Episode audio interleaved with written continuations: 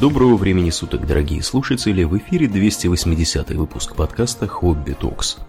С вами его постоянные ведущие Домнин и Аурлиен. Спасибо, Домнин. Итак, в прошлый раз поговорили мы о людях, которые попадают неизвестно куда и испытывают там разные приключения. Сегодня, в принципе, мы будем говорить почти про то же самое. Люди попадают неизвестно куда и испытывают там разные приключения – вот. А, о чем мы вообще сегодня с тобой будем беседовать? Мы поговорим про институт э, семьи и брака. Да, да. Опустим известную шутку, что хорошая вещь браком, браком да, не назовут. Не назовут, угу. действительно. Надо будет. Почему интересно брак? Потому что, например, в э, старые времена бракованными, например, называли э, старших дочерей, которые вышли замуж позже младших. Угу. Вот. Браком. Да, ну, в некотором роде, да, бракованные. Что можно сказать?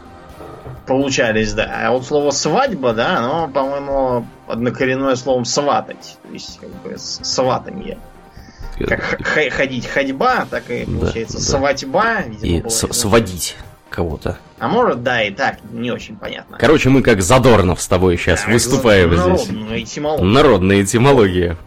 Угу. Мучился, да, поэтому. Но, да, в общем, брак это дело очень сложное, запутанное. Происхождение брака до сих пор не вполне ясно. То есть э, попытка понять, как оно там было у наших предков в каменном веке, угу. во многих аспектах удалась. То есть ко всяким первобытным племенам приезжают и смотрят, что они там делают. Вот Миклуха Маклай ездил.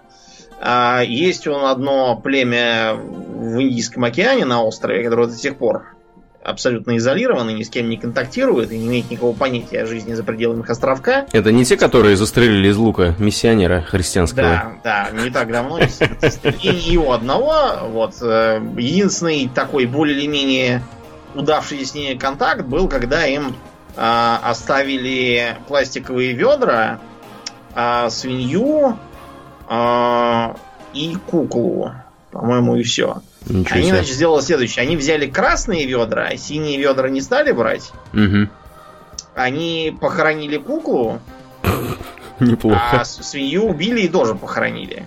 Неплохо. То есть они ее даже не съели? Нет, почему-то. Ничего себе.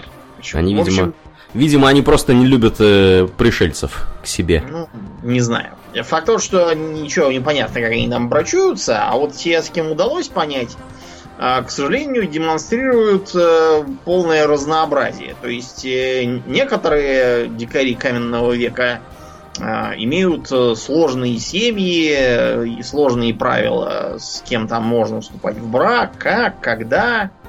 Вот, э, как, как именно исполнять супружеский долг, какие, как там дети будут определяться и тому подобное. А вот э, приезжают там в какое-нибудь племя уже такое более продвинутое, не каменного века там, а уже, наверное, подбирающегося к неолитической Угу. Революции. Революции, да, и всему такому. Э, использующие там всякие более продвинутые орудия. У них там э, все с вальным грехом, так сказать. Ух ты! Да, то есть так называемый примитивный промискуитет. Поэтому для простоты э, сейчас мейнстримовая теория, насколько я понял, то, что э, так или иначе брак когда-то отталкивался от такого нулевого уровня примитивного промискуитета. Вот, посмотреть на него можно местами в Тихом океане, местами в бассейне Амазонии, там кое у кого есть. Слушай-ка, а, это, а это вообще как? Ну, Все это... со всеми? Да, это как бы такие группы по полсотни, они формируют э, нечто вроде семьи такой большой-большой. Угу. И все, кто вдруг решил, э, что неплохо бы того, Uh-huh. Вот, они, значит, идут в специальный домик там, или специальное там, место, или там еще куда-то идут. Вот, и там все это дело совершают, после чего, если выводятся дети, uh-huh. то у этих э, племен у них есть слово мать, а вот слова отец нету. Потому что непонятно, кто именно. Потому что, да, как это отец? То есть видимо, изначально вообще была не очень понятная взаимосвязь между сексом и воспроизводством. Угу. Вот, и считала, что как-то, знаете, само так заводится, а секс он просто для Для удовольствия. Да, для спортивного интереса, для здоровья, так сказать. Потом угу. а, а некоторые стали трактовать следующим образом. Они заметили, что совсем без секса никто не родится, вот, но они не догоняют, что э, это как бы половое размножение и соединение геномов, вот, наследственности, дети, похожие на маму и на папу чем-то, они так не считают. Они считают, что э, роль мужчины, она такая, знаете, чисто как вспомогательная. То есть э, просто как вот кнопку какую-то так нажал, вот, а дальше оно само как-то там вывелось и родилось, и никакого отношения к тебе прямого не имеет. Это мог быть и не ты, а какой-нибудь там Иван или Борис совершенно другой. Вот. И они... Некоторые даже считают, что э, не обязательно именно мужика. Можно там, не знаю, какого-нибудь зверя там или... Птицу. Там, Лосося. А вот, вот то, о чем ты говоришь, это называется так называемый э, сакрально-символический брак. Бывает и такой. А, да, Следует из твоего утверждения. Ну, ты знаешь, вот э, он считается за присущий таким исключительно примитивным э, культурам, которого, знаешь, еще на заре. Э, вот все эти там, и там, великий бобр, там, не знаю, вступил в брак с какой-то там Машей, да, и от этого появился клан великого бобра. Угу. Вот. Тот факт, что бобры, они вообще-то не способны вступать во что бы то ни было с Машами, Просто потому что бобры это бобры, а человеки это человеки, а оно как-то проскользает мимо вот этого вот примитивного совсем создания, которое мыслит категориями всяких хтонических сил. Угу. И, и как бы, да. Поэтому э, считалось, что в брак может вступать не только там бобры, а вообще все что угодно. Гора, например. Ну почему бы и нет, действительно. Например, да. море. И несмотря на то, что это как бы присуще теоретически считается за вот совсем примитивным культурам, типа там отдавать э, девушку в жертву змею, это вот, видимо, отголоски от этого. Иногда даже бывало так, что отданные в жены там или в мужья иногда какому-нибудь там лесу или зверю там какому-нибудь, он не скармливался этому зверю, а он, допустим, жил в таком специальном домике, в котором стоял деревянный тотем, отдаленно похожий на то, на чем, собственно, женили. Как, как смогли, так и сделали, думаю. Да, члена племени. Он должен вокруг этого тотема там плясать, изображать с ним всякие супружеские действия символические. А более того, есть гипотеза, что храмовая проституция, она именно из этого и выходит. То есть, как бы э, те, кто приходит эту проституцию оплачивают и пользуют, они как бы берут на себя символическую роль этого самого тотемного зверя. Божественного, да, зверя, тотема, там, угу. воды, ветра, что-нибудь такое. Там, бога какого-нибудь уже более сформировавшегося. А для общего развития, Думнин, храмовая проституция где была распространена? Междуречье, угу. Индия, угу. например. По крайней мере, там точно. Где-то еще, наверное, тоже было, но я просто не знаю про другие. Я знаю, что в Индии были и остаются специальные касты проституток. Вот, с ними там всячески борются, но это же понимаете.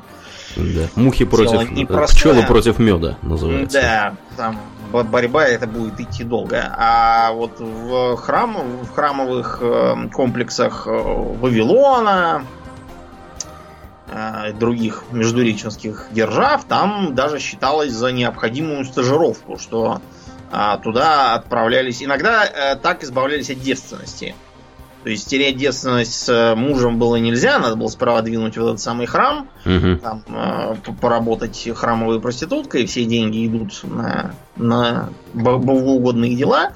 Вот, заодно и богов умаслила, и при этом избавилась от э, опасные, как считалось, девственности. Так это боги ее как Ну, да, двух птиц одним камнем, двух да. зайцев одним выстрелом. Да, неплохо. И это все, между прочим, не такое уж и далекое от нас. Вот, например, венецианские дожи угу. на своей этой э, ладье, или как она там у них называлась, гондола. Да, там, вероятно. Коров, коров, корабль у них такой был специально для дожа.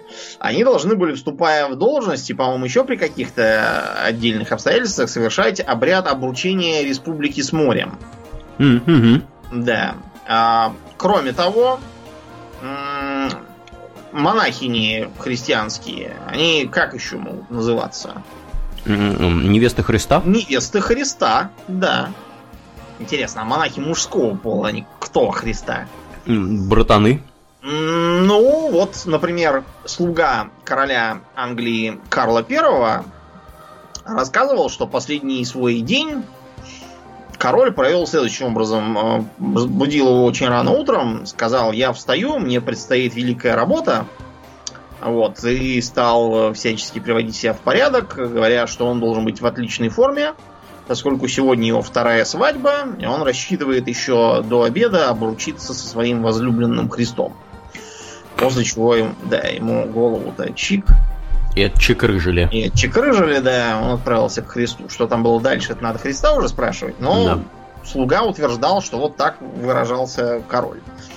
А потом венчание на царство, оно тоже очень похоже на вот эту вот идею с обручением как бы со Святым Духом. Чего-то такое. Такое там есть, да. Это уже характер в некотором Ну, роде.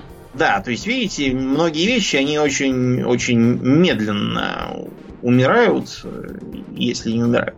Так вот, возвращаясь к тому, что слово отец не знают. Вот из-за этого самого первенства матери про отца поначалу даже там особо как-то не задумывались, что он там вообще какой-то есть Да имеет какое-то участие в этом какое-то процессе. отношение, да, Да.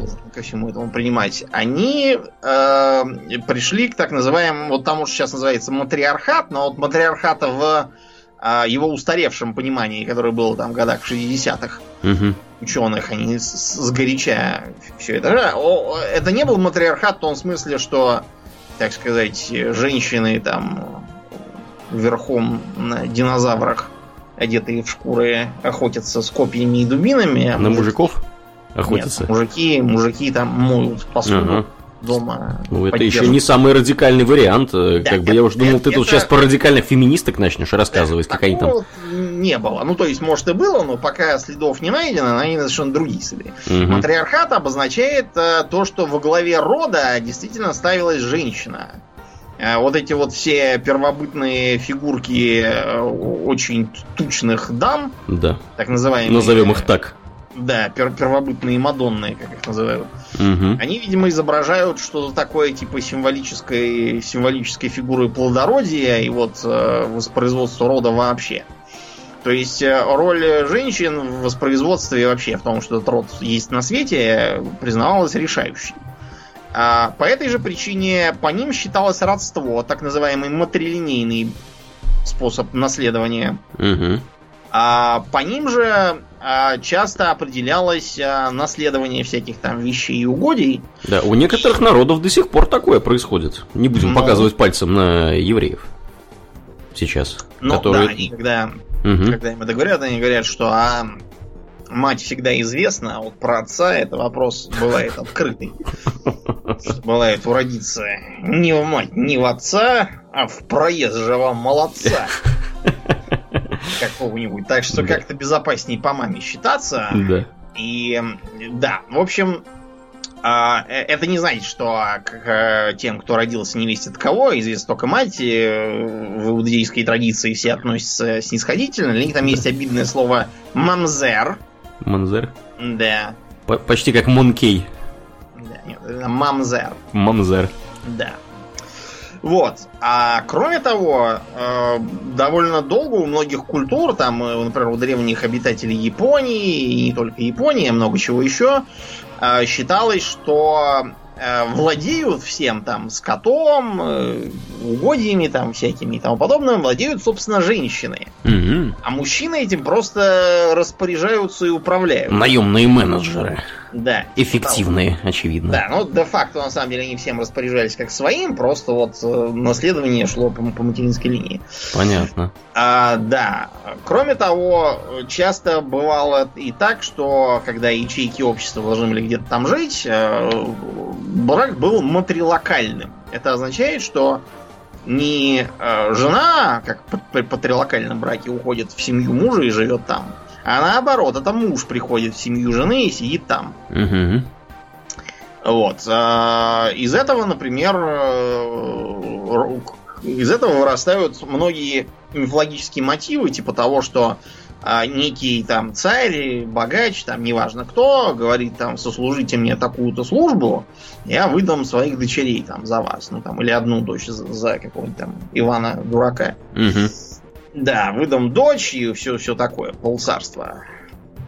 Для человека, который немножко понимает в феодализме и патриархальных его традициях, ему должно быть понятно, что как бы э, не совсем так оно обычно бывало. Так что выходит...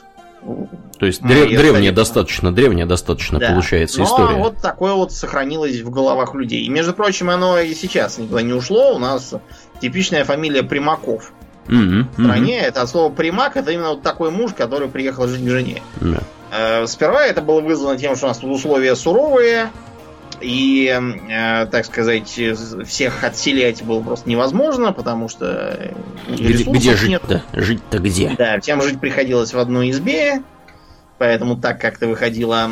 А потом, когда все из изб переехали в коммунальные квартиры, там вступил квартирный вопрос, жить все равно негде. У нас что-то хронически негде жить. Я помню, да. недавно читал какой-то э, какой-то жаловался мужик, что вот там э, его бесит, когда говорят, что надо детям там купить квартиру, потому что кто его знает, что там будет через 30 лет. Через 30 лет будет все то же самое, что и последние 2000 лет. А он что думает, через 30 лет квартиры, квартиры не нужны будут? Негде, и все дорого. Больше ничего не будет. Вот. Да, ну и поэтому у нас матрилокальный брак до сих пор, да, бывает, бывает такое. А вот другие исследователи для всяких там отдаленных тоже племен, они э, горят желанием испытать так называемый э, брак пришельца. Брак пришельца? Да, это не говоря пришельцы с, прилетели с, э, с летающих тарелок, хотя я думаю, что если бы так было, то пришельцев бы, наверное, тоже приняли и попытались. Угу. Это такой способ э, некоторых изолированных народов, например, э, чукчей, эвенков, э, некоторых племен Океании, а также некоторых племен Тибетского региона. То есть изолированных популяций, небольших да, по численности. Которые, да, действительно, они понимали, что у них популяция маленькая, до соседей ехать далеко. И народ-то вырождается из-за того, что накапливается генетический груз и однообразие, надо каким-то образом пускать свежую кровь. Mm-hmm. Ну и вот стоило кому-то заехать, неважно кто и откуда, тем сразу же, значит, э, устраивалась небольшая свадьба, причем это, э, э, это было, как бы вам сказать, в разной степени приятно. То есть э, приятно, конечно, что ты приехал, тебя тут же поселили с э, симпатичной дамой, и, в общем... В иглу. Да, в иглу, и, и не то, что можно, а даже и нужно с ней приступать к разным забавам. А представьте, что э, вам говорят, опа, вот приехал наконец-то, у нас уже целая очередь, там 40 Невест. 40 дам, да, сидит, ждет. Так что, в общем, составляем расписание. Да, да плевать, что у вас самолет через неделю улетает из Лхаса или откуда там. Да. Все, Это... все 43 э, человека должны успеть пройти. Да, так что давайте. А кроме того, вам предписывается специальная диета, которая соответствует представлениям местного племени о полезности для воспроизводства. Как правило, это нечто очень жирное, острое и странное. Угу. Скорее всего, ваш желудок с ним не очень подружатся. Да. И отказаться нельзя. Да, отказаться нельзя. Более того, даже если вы э, не отказались, там в некоторых местах после этого вас как бы того мочили ритуально, чтобы, так сказать, ваш дух остался там с ними и никуда уже не делся. И таким образом он как бы присматривал за своим э, потомством. Угу. Прекрасно. Вот. Так что, да. Твой земляк, Афанасий Никитин-то, Я уж испугался, думаю, это Густав Васа сейчас скажешь мне, твой земляк. Так, Афанасий... Васа ты еще не дорос. Да, да. Земляк Афанасий Никитин. Афанасий Никитин, он же тоже ездил далеко и составил полезное описание. Он ездил, ездил в индийский регион за три моря. Вот. Э, да, и, а, а, и, и в общем, э, пишет он про то, что а жены их со своими мужьями спят днем, а ночью ходят к приезжим чужестранцам да спят с ними. И дают они чужестранцам деньги на содержание, да приносят с собой кушанье сладкие, да вино сладкое, да кормят и поят купцов, чтобы их любили. А любят купцов людей белых, потому что люди их страны очень черные. А зачнет жена от купца дитя, то купцу деньги на содержание муж дает. А родится дитя белое, тогда купцу платят 300 денег. А черное дитя родится, тогда купцу ничего не платят, э, а что пил да ел, то даром по их обучию. Какие общем, у них порядки. Да, так что Фанасий неплохо прошвырнулся, я смотрю. Да. На юга. Те, кто ездил сейчас, говорят, что совершенно, совершенно уже не те нравы пошли за тремя морями, никакие бабы ночами в окна не лезут, вина сладкого не несут, денег не дают, все только наоборот, с тебя норовят стрясти угу. за все подряд. Антисанитария да, и всякие что, другие там, да. Так что да, теперь, к сожалению, уже, уже не то. Не то. Индия уже не та. Не та. На самом деле, вот э, в рудиментарных формах такой брак, в общем-то, сохраняется действительно в некоторых глухих местах, где три мужика и те спились, вот, а какие-то там бабы еще не старые есть. И если вас туда занесет в какой-нибудь там проездом, там, в командировку или еще чего, то готовьтесь, вас будут зазывать тут же. Да. Если вы вахтовик. Водки, да, какой-нибудь это не обязательно именно у коренных народов, это можно и у совершенно славянских так да сказать, это мест точно. То же самое увидите, я вас уверяю. Особенно если вы из себя что-то представляете, не совсем чмошное.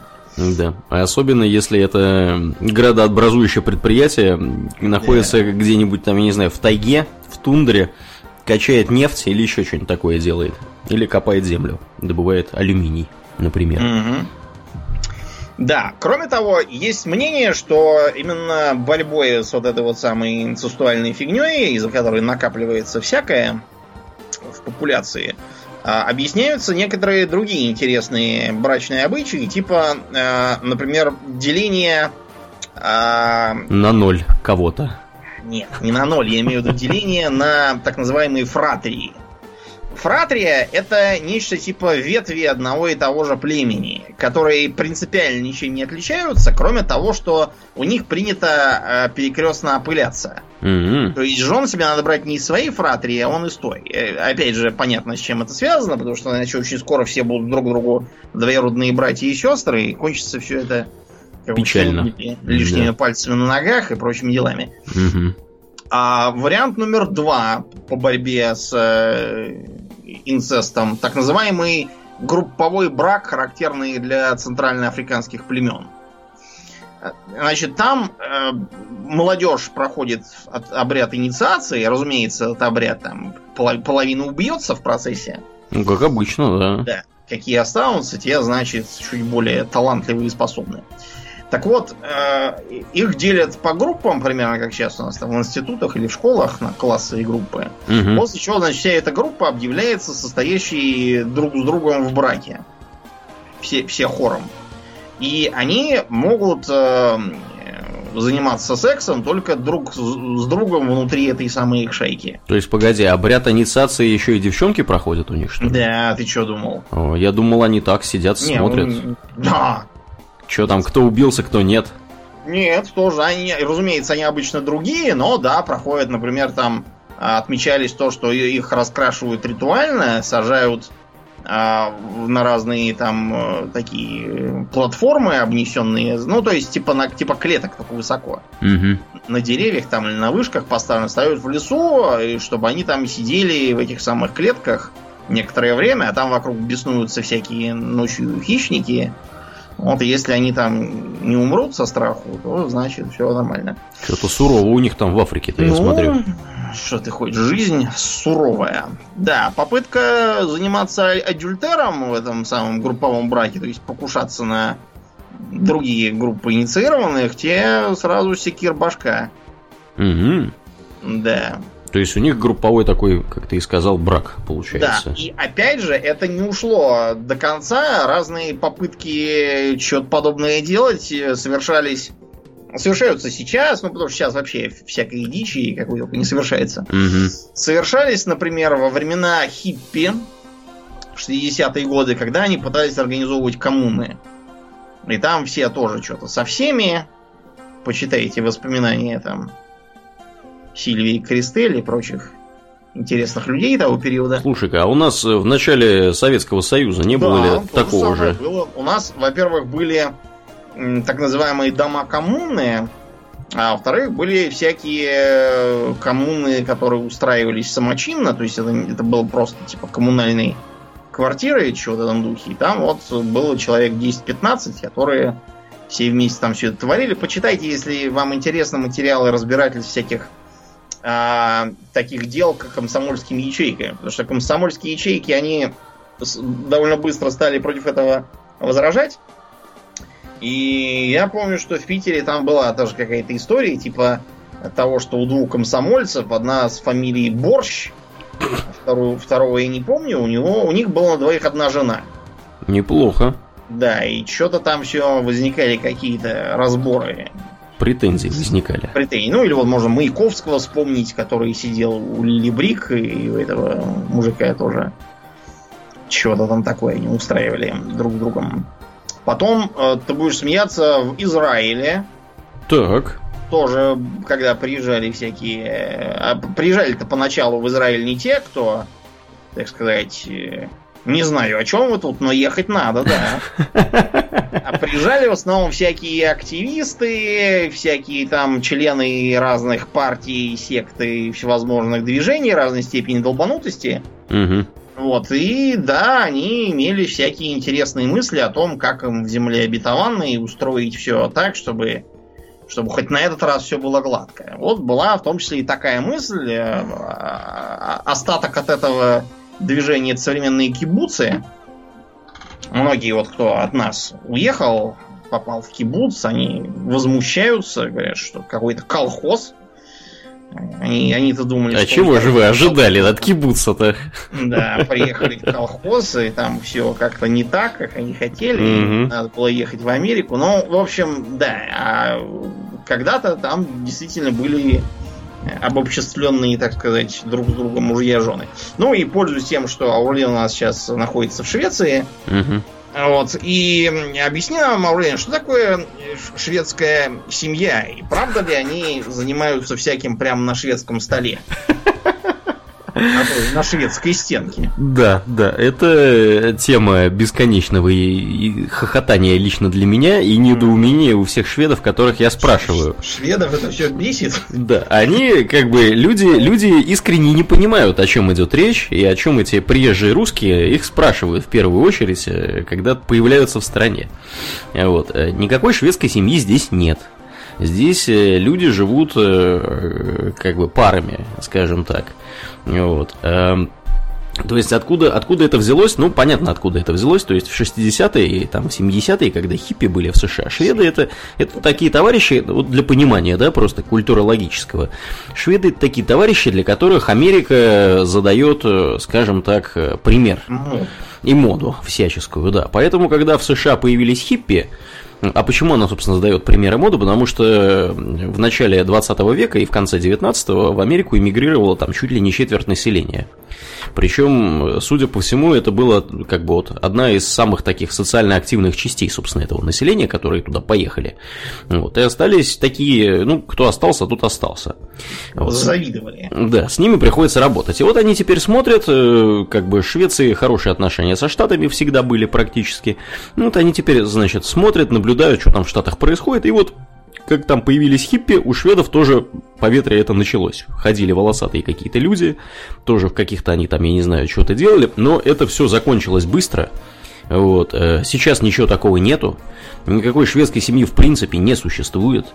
Вот. И Да, и вызывает что... это искреннее недоумение у, у людей, когда им начинают что-то про шведскую семью говорить. Они просто, они не понимают, о чем вообще все происходит. Да, кто это придумал? Кто это придумал, да, и зачем а, это надо. Я еще как бы хочу напомнить, что была такая Туви Янсон. Так.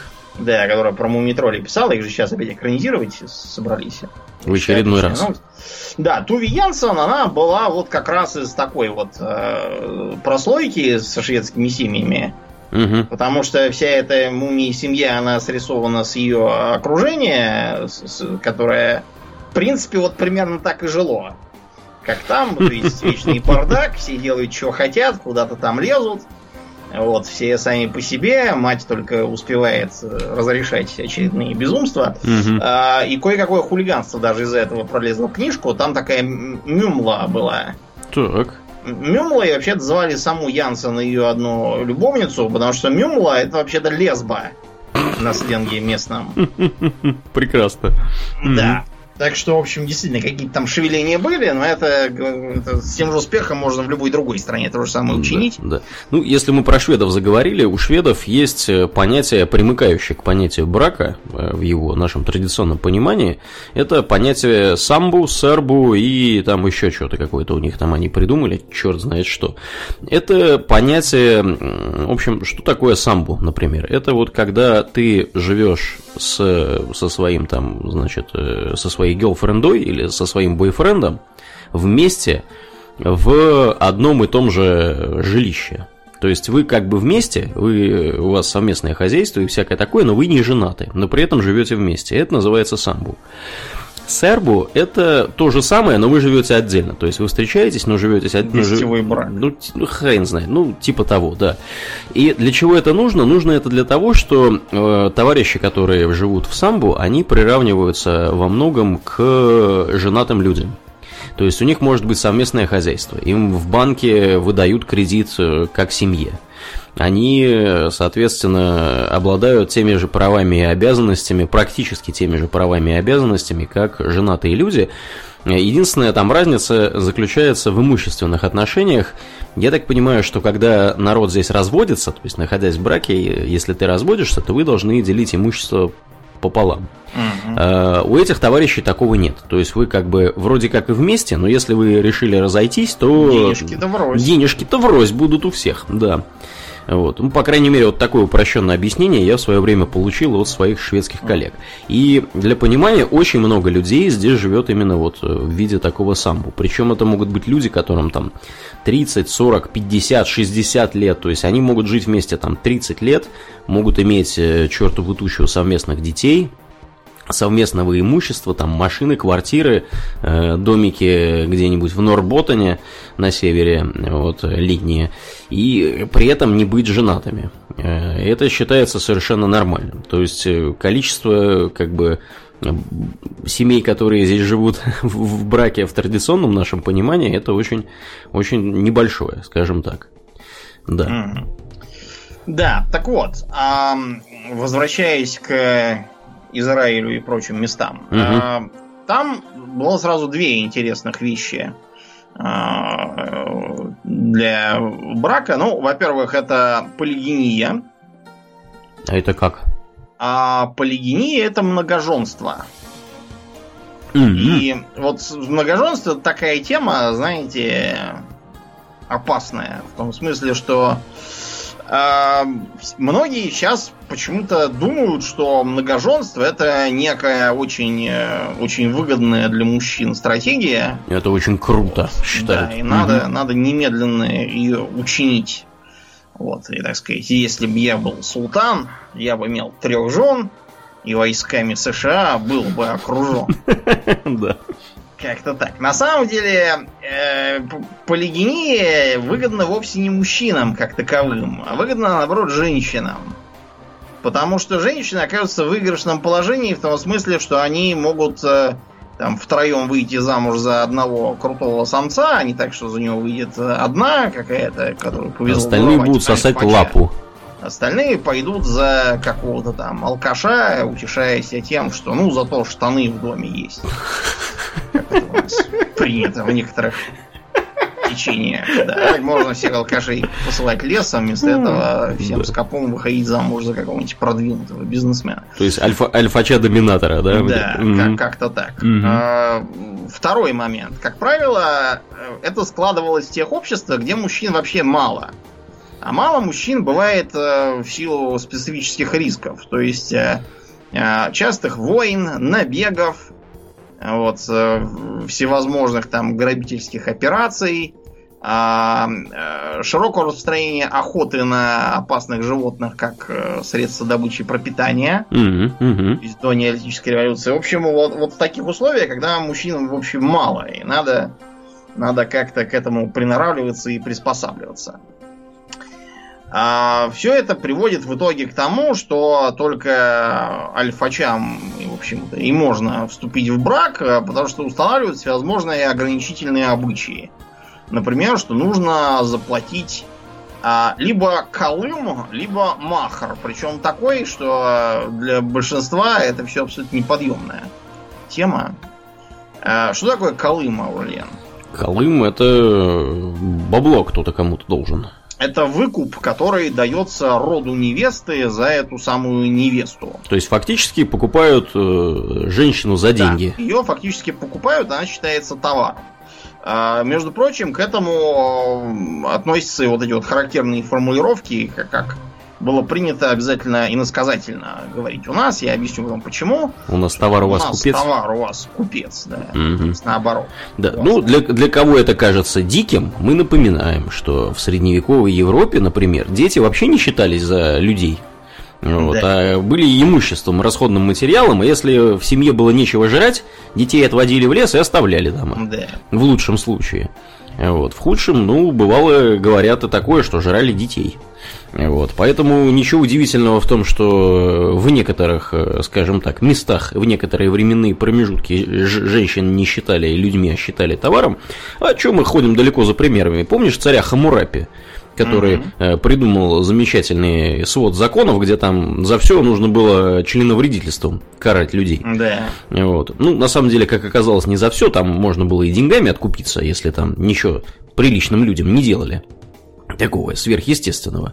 Но факт то, что женщина там считалась э, за имущество. То есть она принадлежала сперва, значит, отцу своему, в случае гибели отца или его безвременной кончины, его братьям, ее братьям.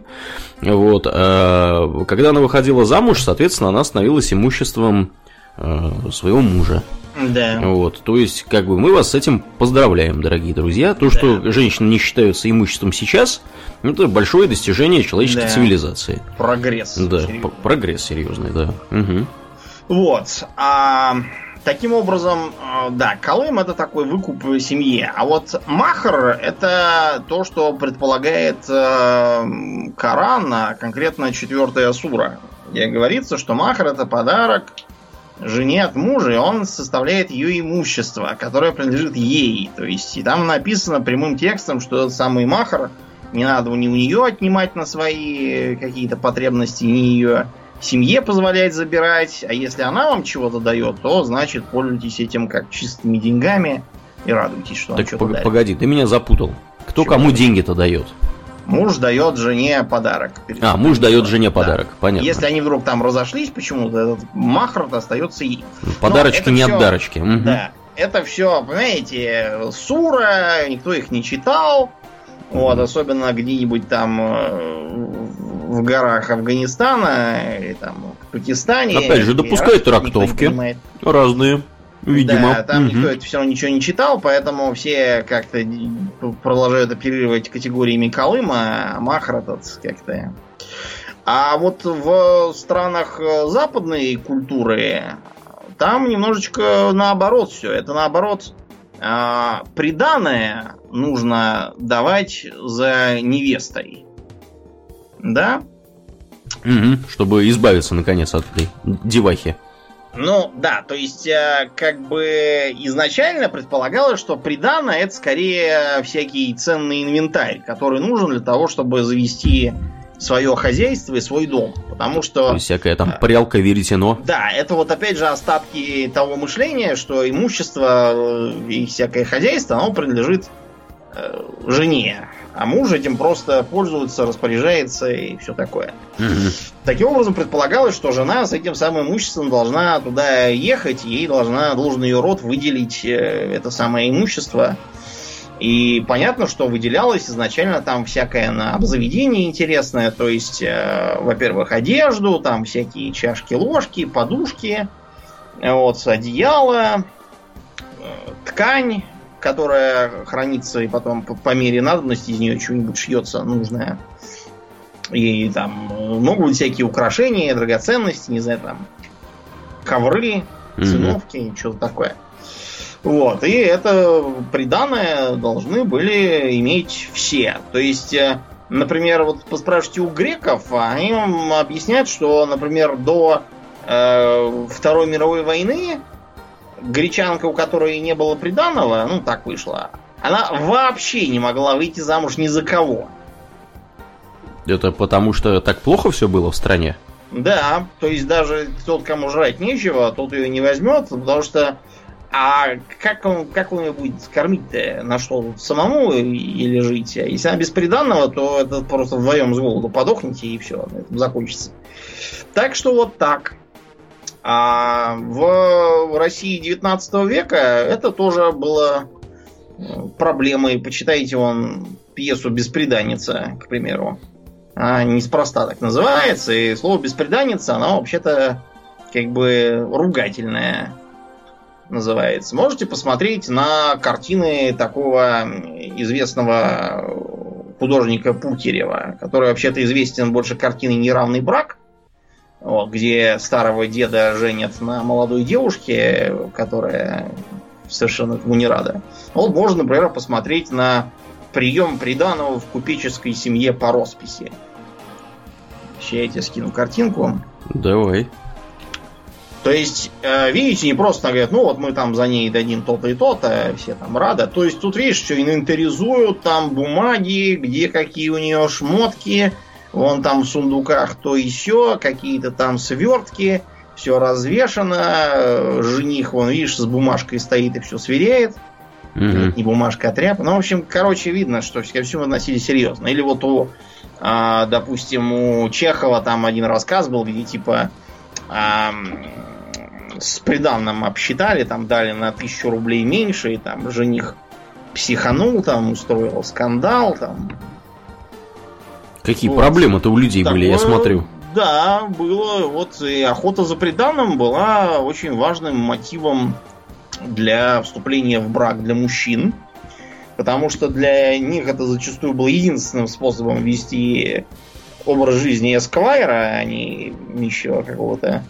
Потому что, Мгм. да, службой тогда было много не выслужить. Предполагалось, что это все места типа дворянские. Дворянин должен иметь свои поместья, они уже все давно прогорели. Или там это младший сын какой-нибудь, которому ничего не полагается. И это породило так называемый модный брак. Как это в британской э, живописи и литературе. Есть даже серия картин такая «Модный брак», вот, э, которая э, показывает, значит, свадьбу между эм, обнищавшим аристократом с титулом Мгм. и богатой э, какой-то купчихой, простолюдинкой. Таким образом, многие так делали, чтобы соединить богатство, но презренный род, и род высокий, но при этом давно уже доедающий последнюю овсянку без соли у себя там. Вот, так что это было сплошь и рядом именно так. Многие говорили там, ой, нет, я не могу жениться, мне нужна там невеста с таким-то приданным, у тебя приданного нет, так что, так сказать, мало ли чего я на тебе обещал. Да.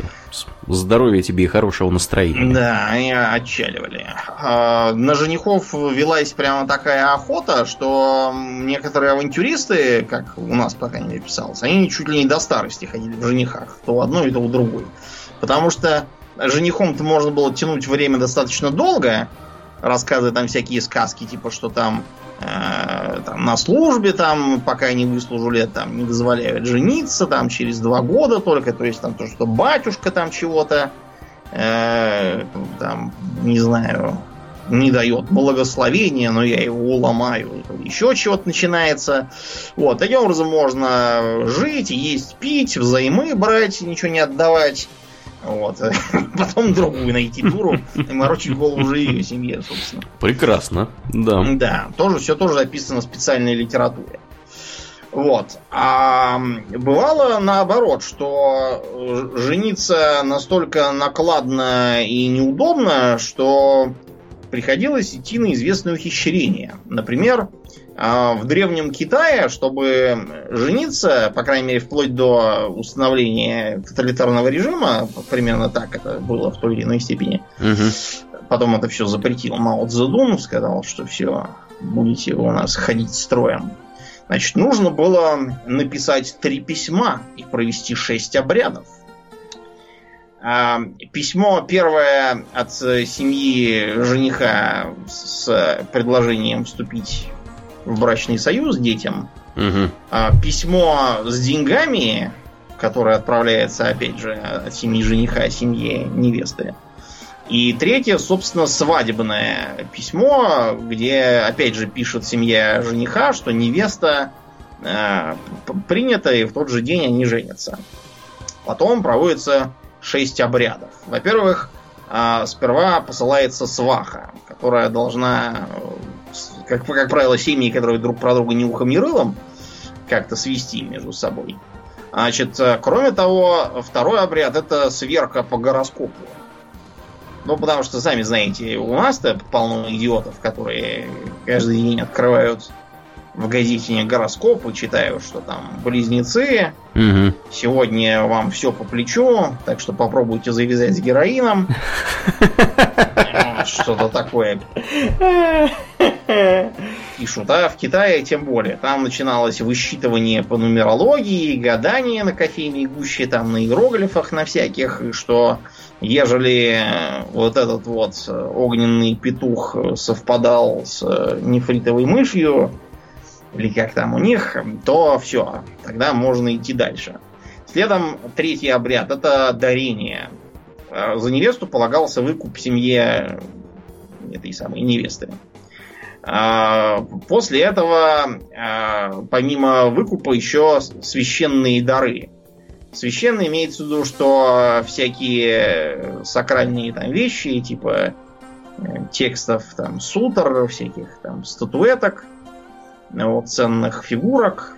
То есть объекты, объекты религиозного объекты, культа. культа. Пятый это подготовка свадьбы. Опять же начинается гадание на кофейной гуще про то, как там, в какой э, день и, час чего-то там такое делают. Например, у них, в, когда был э, 2008 год, у них вот когда у нас с, с Саакашвили была война, у них как раз были массовые бракосочетания.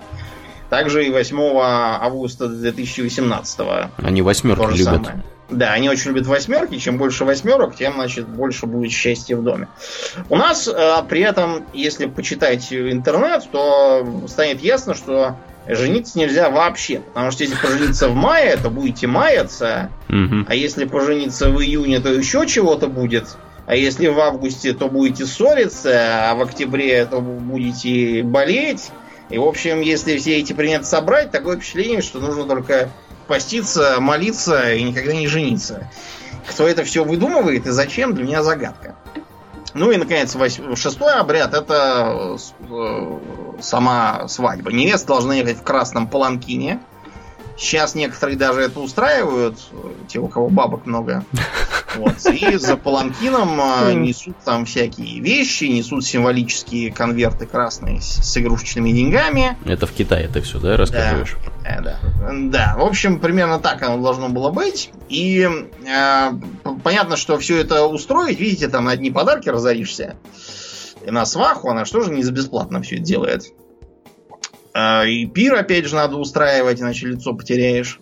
Да, и 100 тысяч 500 гостей позвать, наверное, видимо, да, надо. Да, надо всех, всех звать, там, всяких дальних теток. Короче, разоришься. А, а в Китае вообще-то была принята а, многоженство.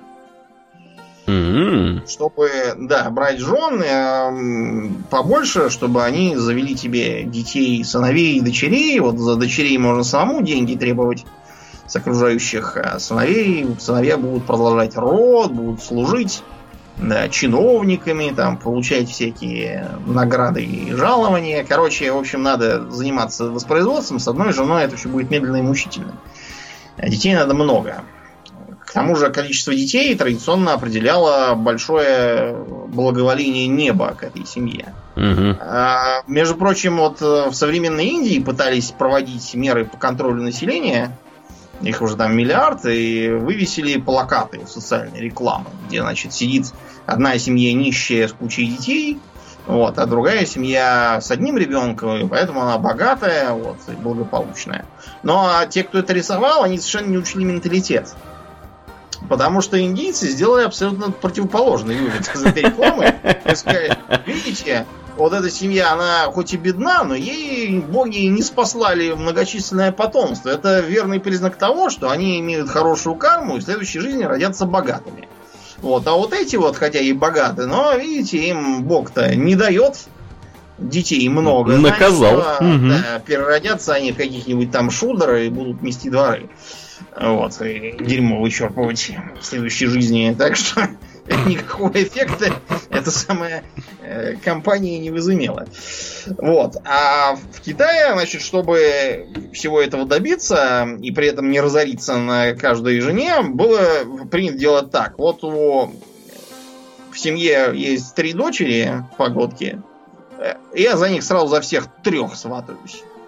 И всех трех беру. Получается тройная экономия. По- Подарки-то и э, выкупы, они растут не пропорционально, Мгм. а только с небольшой прибавкой. Плюс не надо разоряться на три разные свадьбы, а сразу с ними с тремя. То есть оптом взял. разных. Да, то есть надо брать оптом. Это так называемый а, сарарат. Да, слово сестра. Мгм. Это технически не обязательно было иметь именно сестер. Это могла быть, допустим, вдовая матушка, еще не старая, потому что да, рожали молодыми, и ее юная дочка. Вот. Или могла быть, например, госпожа и ее служанка, примерно одновозрастная. Э, Выгодно еще чем? Тем, что если жениться на трех абсолютно разных женщинах, э, есть риск того, что они друг другу будут выцарапывать все глаза, вот, и капать тебе на мозги. Почему-то этой дуре купил шубу, Да. вот, а мне не купил, или купил, но из стриженной норки, а мне нужна была не стриженная. То есть, а если это три сестры, они по очереди шубу носить будут, хочешь Если сказать? три сестры, то они, по крайней мере, могут э, уже выстроить там иерархию, что это старшая, она как бы главнее, если там Мгм. госпожа... Лю- Любимая жена, да? Да, если это госпожа и служанка, тем более, если это мама и дочь, тем более, то есть так гораздо удобнее. Они уже успели притереться за свою жизнь к себе, вот. И э, второй вариант взять наложницу. Наложницы не имели особых правов, но их дети считались законными, хотя и так сказать, не такими престижными, как от э, цельной жены. Мгм. Но да, наложниц можно было брать. Более того, а возражение жены, уже имеющейся против того, чтобы муж женился на второй или наложницу взял, это вообще-то было основание для начала бракоразводного процесса. И вон и как. Со Да, стороны ну мужа имеется в виду. Вы- да, выдумала тут чего-то. Мгм. А есть э, много всяких сказочных э, и анекдотических сюжетов того времени, что, значит, некий э, молодой человек э, увидел, что его дядюшка огорчен. И узнал, что огорчен дядюшка упорным противодействием его бездетной жены тому, чтобы он взял наложницу. То есть ты сейчас описываешь меня. Я, я очень надеюсь, что мне не придется ничего подобного делать. Сейчас объясню, почему. Так. В общем, и по этой причине племянник говорит, сейчас мы эту проблему решим. Он взял э, сантиметр, ну, и что они там использовали сантиметра, Мгм. и пошел, значит, к дядюшке домой, стал обмеривать там участок, дом, в общем, все. И тетушка ему говорит, что это ты делаешь? Он говорит, так э, вы-то все уже, детей-то у вас не будет. Вот, так что все перейдет мне. Я вот думаю, что надо вот это вот бы старье снести, Да. вот это может вообще продать. Здесь прудик Ничего. разбить. Да, угу. в общем, тетушка вне себя от ярости побежала к мужу и стала просить его, чтобы он взял наложницу. Вот, и наглому племешу ничего не оставалось. Так, такой, как бы, анекдот китайский. Смешной а, анекдот, что сказать. Да, да, довольно забавный. Из других причин э, бракоразводному процессу, признанных законом, было, например, а, болтливость жены.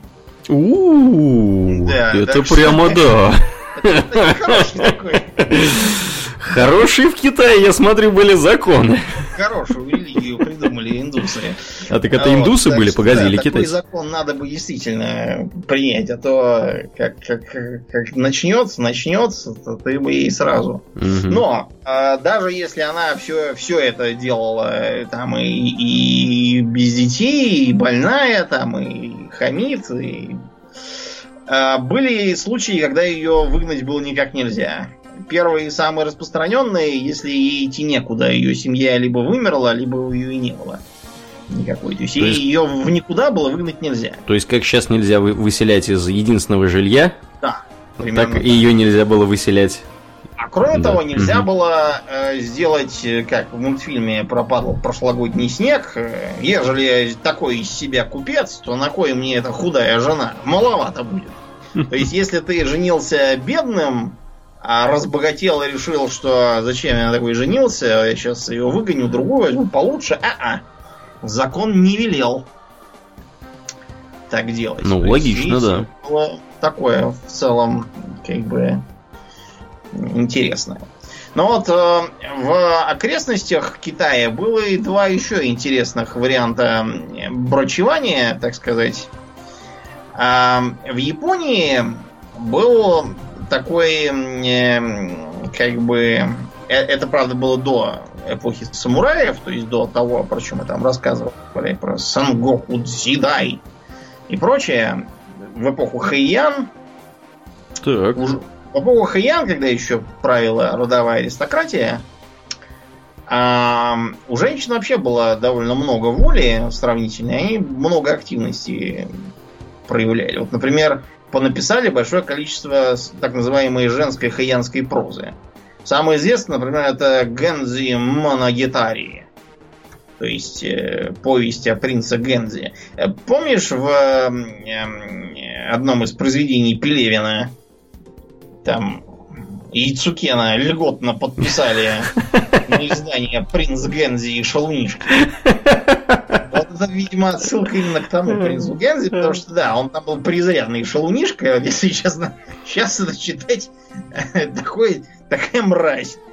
Вот, ну и, в принципе, все тогдашние не такие, потому что мораль была вот, там характерная. Так вот, в эту эпоху, опять же, э, женщины считались именно основными владелицами всяких активов, а мужчины были, так сказать, наемными управляющими. Значит, эм, чтобы вступить в брак, называвшийся Сумидой, нужно mm-hmm. было э, для начала э, вступить в переписку с кандидаткой. Э, переписка это на самом деле во многом была формальной. Там обычно родители девушки всячески толсто намекали, что неплохо переписываться. Невеста в ответ писала всякое, что... Она ламповая сказать, няша. Да, что нефритовые врата, то есть ешмовые врата никак не откроются без нефритового ключа. И все такое. После этого ночью жених должен был пролезть в окно к э, невесте. А если жених не спортивный, как он ну, должен? Ну, очень жаль тогда. Сиди, То есть качайся, ему, ему не, не светит, да, жениться в ближайшем будущем? Тренируйся в ниндзюцу, угу. лазить по стенкам. В общем, а, после того, как они три раза провели ночь вместе, а, их как бы ритуально на этом полили. То есть предки такие врывались и говорят, ах, вот вы тут что творите. Ну, теперь Но... придется жениться. Да, он такой, ой, каюсь, каюсь, люблю, не могу. Угу. А они так говорят, ладно, тогда можешь, в принципе, к ней ходить. Ты мальчик хороший. А при этом именно ходить, то есть ее ему не отдавали. Они жили, жили по-прежнему с дочерью. Более того, если им взять там чем-то разонравился, они могли сказать, что шабаш, ты нам надоел, мы другого найдем. Вот. При этом дети, опять же, э, не считались за детей этого самого мужа тепереча, а считали за потомков тестя его. То есть угу. они, они как-то сразу становились внуками. Угу. То есть семья не, не, не, не успевши стать, да. да. А были внуками сразу.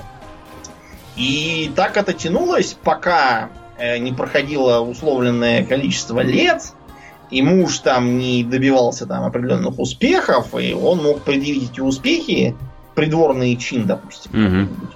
Вот, он мог сказать, что я уже как бы сам себе патриарх тут, и давайте-ка я перевезу жену детей наконец к себе. Вот. И, и то, между прочим, права на детей у него были неполные после этого. Ничего Но, себе. Э, если вы думаете, что как-то отстойно жилось э, мужикам в эпоху, когда практиковалось сумидои, дело просто в том, что эм, можно было, в принципе, не ограничиваться этой самой ламповой няшей, а чуть ли не на семерых сразу таким образом жениться и ходить к ним каждый раз в неделю. Угу. Удобно. Да. Не, а да. А самое это главное, Домнин, вот если мы сейчас немножко пораскинем мозгами, это же сразу снимается весь стресс с этого парня, потому что ему не нужно добиваться успеха вот прямо вот сейчас вот уже, чтобы выдать что-то на гора. То есть он там может к ней ходить, там спокойно делать свою карьеру, а потом, когда он уже карьеру сделал, он уже может, так сказать, ее к себе перетянуть каким-то образом. То есть это, это вот э, на самом деле было бы здорово сейчас японцам такое поиметь, потому что у них там, да, конечно, большие проблемы. Там хреново, да. Ну да. вот угу. э, нечто подобное, гостевой брак, оно как-то сейчас пролезает в современную жизнь. Правда, все еще заводить кучу баб не считается за большое, большую добродетель. Угу. Подразумевается, что должны быть одни друг у друга. Но вот по другую сторону от э, Китая, в Нагорьях Тибета, в Мьянме, например, угу. а также в Южной Индии там есть одно специфическое племя, такое э, есть многомужество, а не многоженство. Прекрасно. Да, многомужество это такая, с одной стороны, довольно древняя фигня. Вот кто читал Махабхарату, они могут вспомнить, что когда, э, значит, привели Драупади к себе пандавы домой, э, значит, они матери, занимавшиеся хозяйством, крикнули, что мы с добычей. Вот, а мать, не поглядев, сказала, поделите добычу поровну. Ну, они и поделили. Этого, да, они в пятером, значит, женились на одной Игдрупаде. Так вот... А, вот дураки, надо было, надо было больше привозить с собой. Да. Тоже мне. Но, угу. Поскольку Махабхарата это такое очень сильно перевранное отражение реальных обычаев и традиций, видимо, это оттуда. Значит, э, каким образом все это многомужество выглядит? Э, вариант первый. Это обратный пример э, Сарарата фр, фратернат, так называемый. То есть, когда на братьев. братья женятся на одной женщине, вот mm-hmm. как, у, как у Пандавов было в Махабхарате. А, почему это так? А, потому что э, считалось, э, значит, что это позволяет, э, во-первых, избегать дробления земель. То есть это другой, это альтернатива майорату принятому в Европе, когда старший сын наследует землю, а все остальные идут кто куда. Лесом идут чаще лесом, всего. Да. Да. А вот там, вместо того, чтобы всех посылать лесом, было решено оставлять ее всем, но ячейку общества они делали коллективную с одной женой. Причина номер два. Это позволяло контролировать население, потому что один мужик и пятеро жен очень быстро наплодят толпу детей.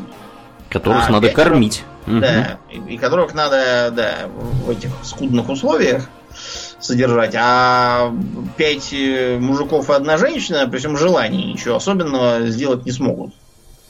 Такого. Ну, трое там будет детей, допустим.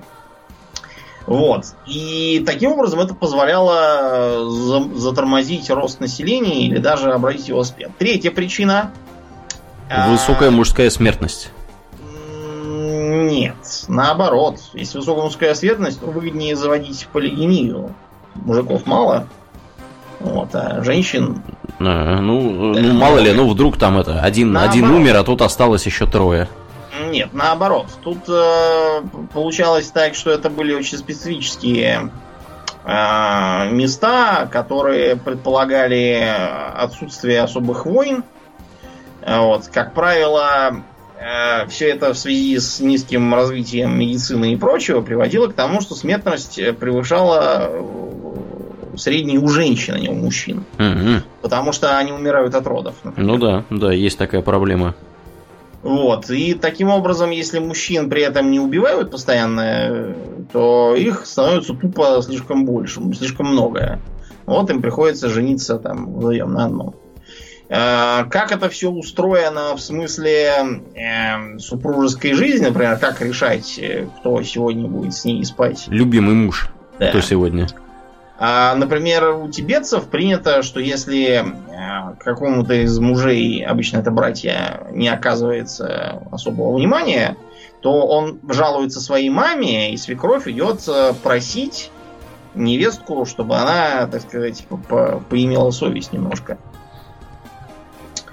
Э, При этом, как считать детей? Иногда получается, что дети, они как бы просто Похоже на всех. Они, да, они все, все считаются дети всех. А в редких случаях вместо этого устанавливается график и э, стараются подсчитать, когда именно произошло зачатие, чтобы было понятно, кто именно с ней тогда был по графику Мгм. и кто, собственно, отец вот этого конкретного ребенка. Ну, это очень Ну, как-то не точно, это очень кажется. геморройно и не точно, поэтому это на самом деле мало где практикуется. Обычно все считаются детьми всех. Вот э, ты обращал внимание, что у нас, э, я, например, типа племянник, да? Мгм. Это происходит еще из тех древних времен, когда у нас тоже была такая матрилинейность, матрилокальность, и э, предполагалось, что ты живешь в доме у своей мамы и со своими сестрами, Мгм. да. И э, ходишь к девкам в другой дом, вот, и э, там с ними всячески отношаешься. А при этом дети, которые там зародятся, они будут считаться не твоими, а детьми девок этих самых и брата этой самой девки или братьев.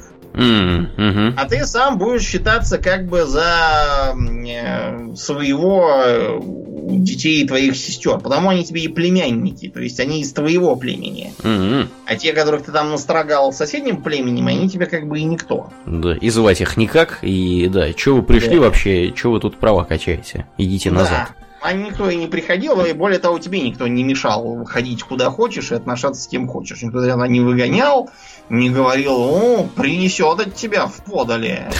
Наоборот, считала, что хорошо, принесет.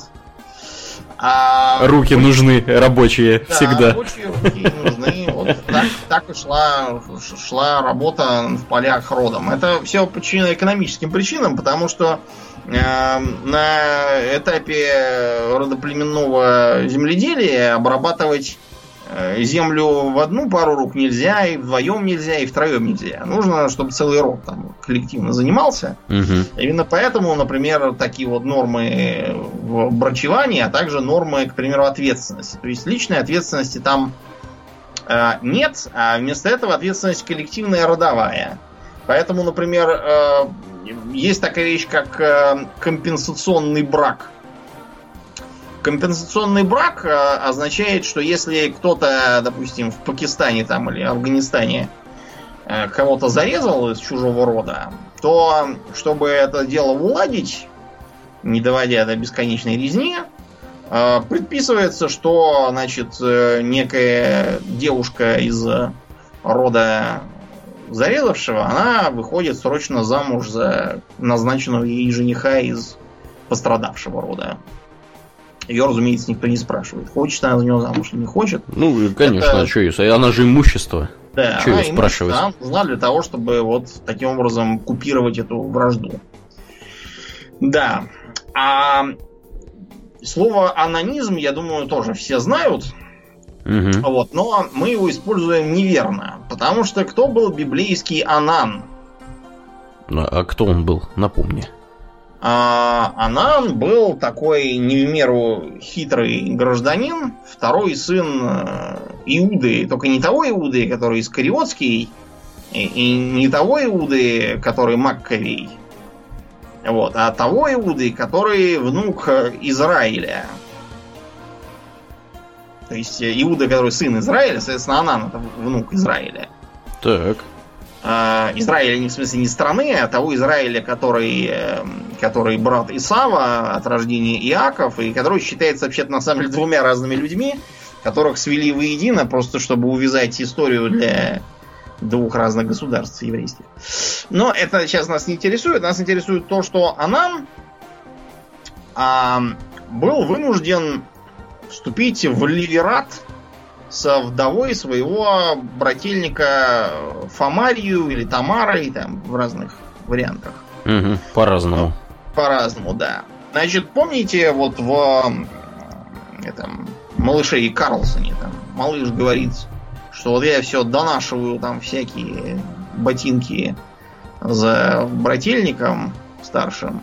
И говорит, неужели я потом буду вынужден жениться на его старой жене? Мадя говорит, что, по крайней мере, от старой жены его совершенно точно избавит. Это как раз э, он описывает Ливерат. То есть э, предполагалось что? Что Анам э, обязан был жениться на этой самой Фомарии и дать семени пашне брата своего.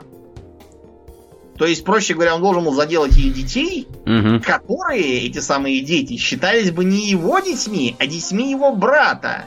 Гениально. Да, да. Это как бы получалось, что его брат умер без наследников, и его род как бы от этого должен был заглохнуть. Так вот, чтобы этого не случилось, брательник должен был, э, так сказать, брат за брата и должен был заделать ей детей, чтобы они, так сказать, продолжили род его старшего брата. Понимание, угу. вопрос, на кой черт Анану это нужно? Чтобы были какие-то дети, которые будут э, превалировать над ним и его детьми в наследовании имущества? Мне кажется, это ему нафиг не нужно. Что-то вот мне подсказывает. Угу. И потому, когда входил к жене брата своего, изливал семя на землю, чтобы не дать семени брату своему.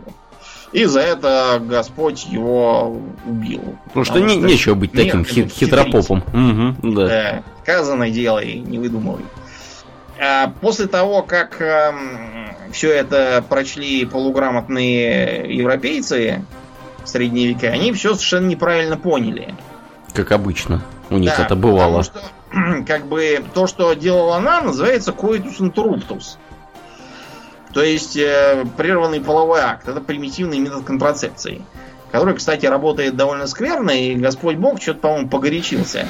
Скорее всего, это дело бы не помогло, и фомарь бы залетела, и все было бы нормально. Что-то он поторопился.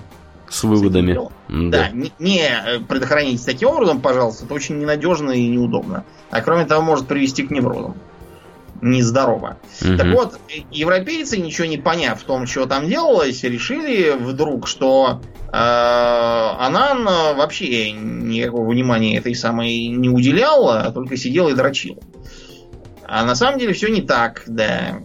Из-за этого вот анонизм считается за как бы синоним мастурбации. Это чушь полнейшая.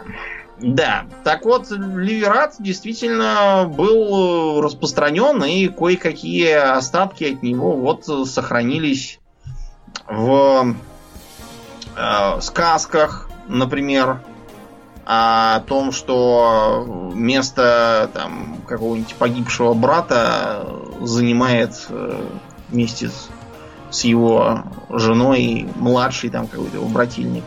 Или, допустим, сказки, в которых завистливая сестра э, убивает или еще каким-то образом расправляется со своей э, сестрой, вышедшей замуж за царя, там, за какого-нибудь.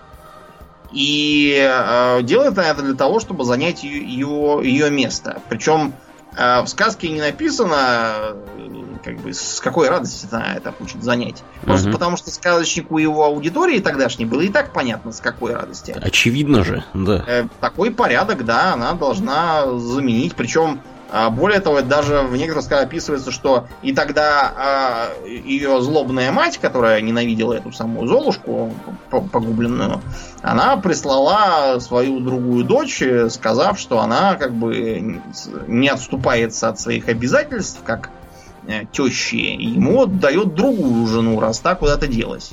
Взамен. Да, Старый. и царь в этих сказках не говорит, наверное, как мы в нее приперли, если бы я хотел на ней жениться, я бы, наверное, так и сделал сразу. Вот, и отправлял бы ее обратно. Нет, он, он ей дозволял э, оставаться. Какой? Да, вот получалось, э, получалось, да, как какой-то вот такой выходил этот самый э, Ливерат. А, давайте теперь еще поговорим немножко о наших, так сказать, родных пасконных и домотканых обычаях. Угу. Значит, у нас э, свадьбы очень сложный, длинный и разнообразный по регионам обряд. То есть, например, многие вещи примерно такие же, как у других, э, как у других славянских народов. Например, перед сватовством э, парень мог э, закинуть удочку и проверить, как бы нужно это сватовство его девушке или не нужно. Э, чтобы не спрашивать вот так просто, можно было ритуальный какой-нибудь финт проявить. Например, дать ей веретено пустое. И если это веретено через некоторое время возвращается пряжей, обмотанная вокруг него, то как то, бы добро пожаловать. Предварительное, предварительное согласие, да. То есть она в курсе, что она должна делать. Да. А если пустое, то значит очень жаль. Его веретено останется без всякого ее внимания. И да, это как бы да, фаллический символ. Или, например, вот у нас на юге и у болгар там можно было э, и спросить напиться из ведра ее. Если мы сейчас так скажем, нам ответят, ах, значит, у меня ведро? Ах ты сволочь! Да, а тогда нет, ничего, было, да. Вот, и после всех этих мероприятий, э, причем они довольно долго длились, это называлось гуляние. То есть специально для этого устраивали всякие посиделки. Вот, зимой особенно, уже зимой все равно делать нефиг. Угу. Вот, все в снегу, вот, и устраивались всякие вечерки, посиделки где пары девушки сидели, пели песни, всякие танцы танцевали, анекдоты травили тогдашние и тому подобное. Вот. И э, по после того, как это все будет более или менее уяснено, можно было направлять э, сватов. Вот. Сватами могли быть как родственники, так и, если, ну так вышло, что с родственниками напряг. Э, могли посылаться, например, какие-нибудь уважаемые люди в селе. Э, не случайно во многих регионах сват э, называют староста. Потому что это, видимо, отражение того, что когда-то давно это должен был старейшина, такой князь, глава общины там родовой, что-то такое. В общем, солидный человек. Солидный, да, гражданин должен был идти. Значит, все это должно было... Они не просто так приходили, а бы чего э, садились. Они должны были э, иметь всякие ритуальные вещи, там, ритуальный пасашок, там, должны были приносить там ритуальное угощение какое-нибудь для, с, так сказать, э, семьи невесты предполагаемой. И потому, что они там несут и чего у них там в руках, на головах и тому подобное, можно было сразу понять, чего им надо и зачем они пришли. А семья принимающая тоже должна была всякие обряды проводить. Опять же, в разных регионах разные. Например, а, часто их должны были в знак благоволения впустить не через калитку, как это обычно делалось, а специально отворили для них ворота, даже если они пешком пришли. То есть, чтобы больше почета им доказать. А, кроме того, они действительно могли идти не пешком, а ехать на чем-нибудь. И при этом а, ехать считалось более престижным на санях. Даже если на дворе было как бы лето. Прекрасно. Потому что вот так как-то принято. Но да. В общем, дальше велся обязательно иносказательный разговор, то есть надо было сразу приходить и говорить, здрасте, мы от Васи, хотим, так сказать, чтобы женить его на Маше. Надо было там потрепаться э, о видах на урожай и прочих делах, после чего начать разговоры про то, что как бы у вас товар у нас купец, там кланяется вам э, молодой князь, Угу. вот что-то такое, или там, что э, там хотят поиграть э, в тычку, потому что у нас есть ножичек, а у вас количико. В общем, Да. короче, да, намеки толстые начинаются. Толстые намеки, да. Вот, всякие. Это еще, знаете, в такие более-менее недавние времена, это еще было так пристойно, потому что вот у э, том, что было до христианства, э, записано следующее.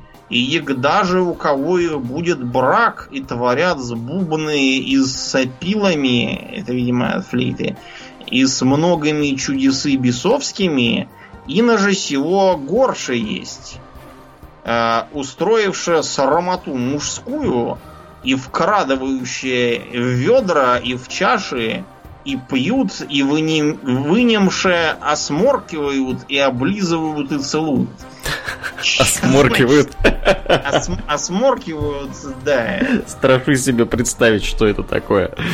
Осморкивают. Не знаю. Вот ты бы хотел думать, чтобы тебя осморкивали? Я вот что-то не уверен. Да, ну, в общем, какой-то, видимо, фаллический символ они осморкивали.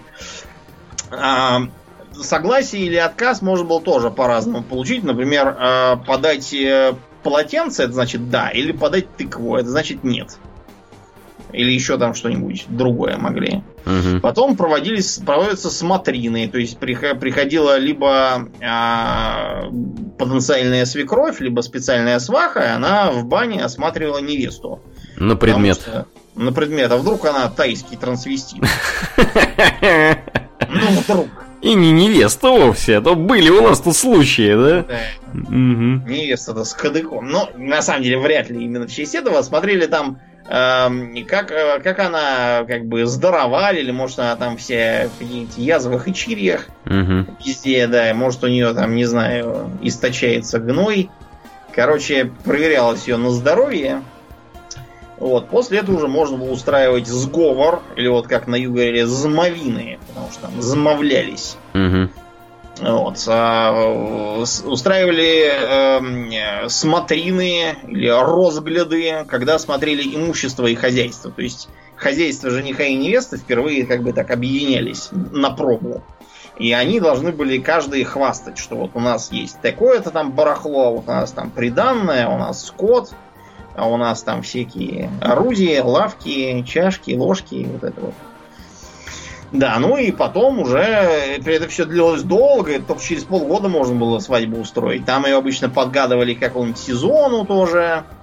Вот, и вот проводились всякие девичники, на девичника, что интересно, вот сейчас девичник это просто девичник, а на который приезжают стриптизеры. А тогда девичник должен был приезжать не стриптизер, а сам жених со своими дружками. Кунаками влюбленного И джигита. привозить, да, и привозить э, всякие подарки, орешки, прянички, все это им давать. То есть он тоже должен был под вечер принимать участие. Мгм. Вот. А невеста, что интересно, во многих регионах обязана была активно сопротивляться всему этому мероприятию. То есть она должна была голосить, должна была причитать, чтобы показать, что ей в доме хорошо жилось, и не такая она, э, ну, наконец-то. Глаза мы на вас не глядели, все, я ухожу жить на съемную квартиру. Как это сейчас делается у нас зачастую. Лишь бы свалить только наконец. А вот, а предполагалось, э, типа, говорит, что не своей волей покидаю. Возможно, это типа домовым, что, чтобы они не обиделись на нее и не послали проклятие, бесплодия, например, вслед. Мгм. А, да, а она даже местами должна была а, активно прятаться. И ее, ее подружки должны были ловить и за руки, за ноги тащить. Ничего себе. Да, местами бывало и так. Ну и потом, да, свадьба, на ней надо было есть ритуальные блюда, там ритуальные хлебы. Причем хлебы там часто тоже были отчетливо фаллических и не только фаллических Мгм. Дизайнов. А, Есть жареного петуха. Прям А, петуха. Петуха, да, почему-то именно петуха. А потом нужно было посыпаться. Все. Вот сейчас посыпают, например, конфетами, рисом и копейками. Мгм. Вот, а тогда риса не было, конфеты дорогие, копейки тоже, поэтому посыпали хмелем. М-м. Ну, чем было, тем и посыпали. Да, ну, в общем, чего уж там нашли у себя посыпательное, Мгм. тем и посыпали. А после этого, да, уже можно было, так сказать, э, начинать, начинать э, брачную жизнь. А вот э, современный брак, он э, как бы не радует традиционалистов совершенно. Потому что современный брак, э, он, э, во-первых, зачастую кончается разводом, Мгм. вот, он э, часто совершается э, совершенно без э, м, всякого имущественного интереса. То есть раньше, вот, например, в скандинавских языках в старину не было даже слова для э, любви между мужчиной и женщиной. Там было словцо, которое обозначало э, чувство взаимного доверия и уважения, которое нажито в многолетнем браке. Вот это было. А у древних греков, например, э, считалось, что для любви существуют всякие там гетеры и, и голубые, Мгм. а жена, она чисто для продолжения рода и больше ни для чего. Правда, продолжение рода во многих местах было просто гражданской обязанностью, несмотря на все современные словословия в сторону того, что там все были через одного голубые. Мгм. На самом деле голубые считались э, за допустимое только где-то до 30 лет. А после этого надо было срочно жениться и остепениться. А упорных голубых могли вообще-то и замочить. Да. Потому что они подрывают. Основа конституционного строя. Да, и все такое. Мгм. В общем, эм, современный брак, да, он гораздо легче разваливается. Причем вот тут, понимаете, такой вопрос, эм, повысилась ли его значимость в глазах и ценность у населения, или понизилась. Потому что а, можно сказать и по-другому. Люди, наоборот, а, придают браку большое значение, и если этот брак им чем-то разонравился, они его разрывают и хотят другой брак, хороший. А раньше он воспринимался просто как необходимое зло, так сказать, э, пяти четвертям не бывать и четырех не миновать, Мгм. как говорила школота. Вот и брак тоже как-то так считался. Вот, и возможно, возможно это и так. Э, Брак по любви стал кое-как вползать в умы только с началом эпохи просвещения. Когда впервые была высказана мысль, что, может быть, эм, папа с мамой, они не являются по определению мудрейшими и старейшими, вот, и которых надо слушаться и все им доверять, а может быть, надо самим тоже думать, и тебе же с ней жить, и маме с папой. Голову включать. Да. А, кроме того, серьезное влияние оказала имущественная проблема. То есть первоначально жена была э, экономически и юридически вообще несуществующим каким-то куском к мужу, придаточным абсолютно. Мгм. Ее существование после замужества прекращалось. Кое-какие послабления были только для вдов. И то потому, что просто иначе никак.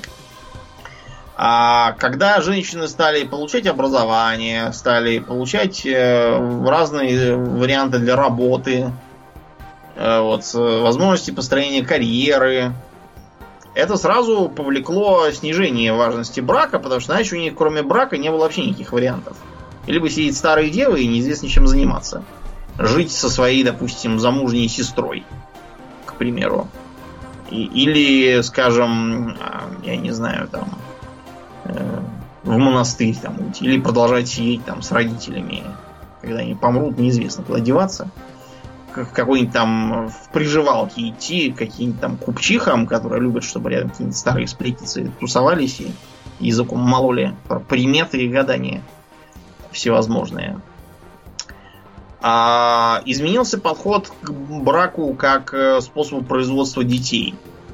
То есть первые мысли стали появляться еще в 19 веке, когда был так называемый белый брак моден среди мыслящей общественности.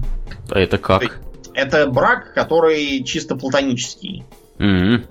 Потому что там просто многие тогда ударились всякие. Кто вегетарианство, кто в непротивление злу, как Толстой. Мгм. кто еще там в какое-то странное сектанство, кто в народничество, кто-то вот в такое, в том числе. Отказывались там кто-то от мяса, кто-то от, э, не знаю, от плотской любви, кто-то там начинал ходить э, в рубище и лосиницах и пытаться изображать, что он там что-то косит. Как я Че такое? Да, За ним приходилось ходить и докашивать каждый раз. Барин опять испортил все. Угу. Мгм. А теперь с детьми как-то, ну, во-первых, не обязательно жениться, чтобы заводить детей. Можно, вон как я, завел детей и не женился. А фамилию свою передал. Раньше бы я этого сделать просто не мог, потому что ребенок бы считался незаконным и э, был бы вообще какой-то никто. Развел Домнин бастардов. Да, то есть он, понимаешь, даже не бастард, э, то есть э, а, они считались за так называемых филлиус нуллиус. То есть, как бы потомство ни- никчейное, никчемное какое-то. Мгм. Вас тут не стояло. Не весть откуда А был взялось. ли мальчик? Да. Да, а теперь вот такой вот, он совершенно уравнен во всех правах.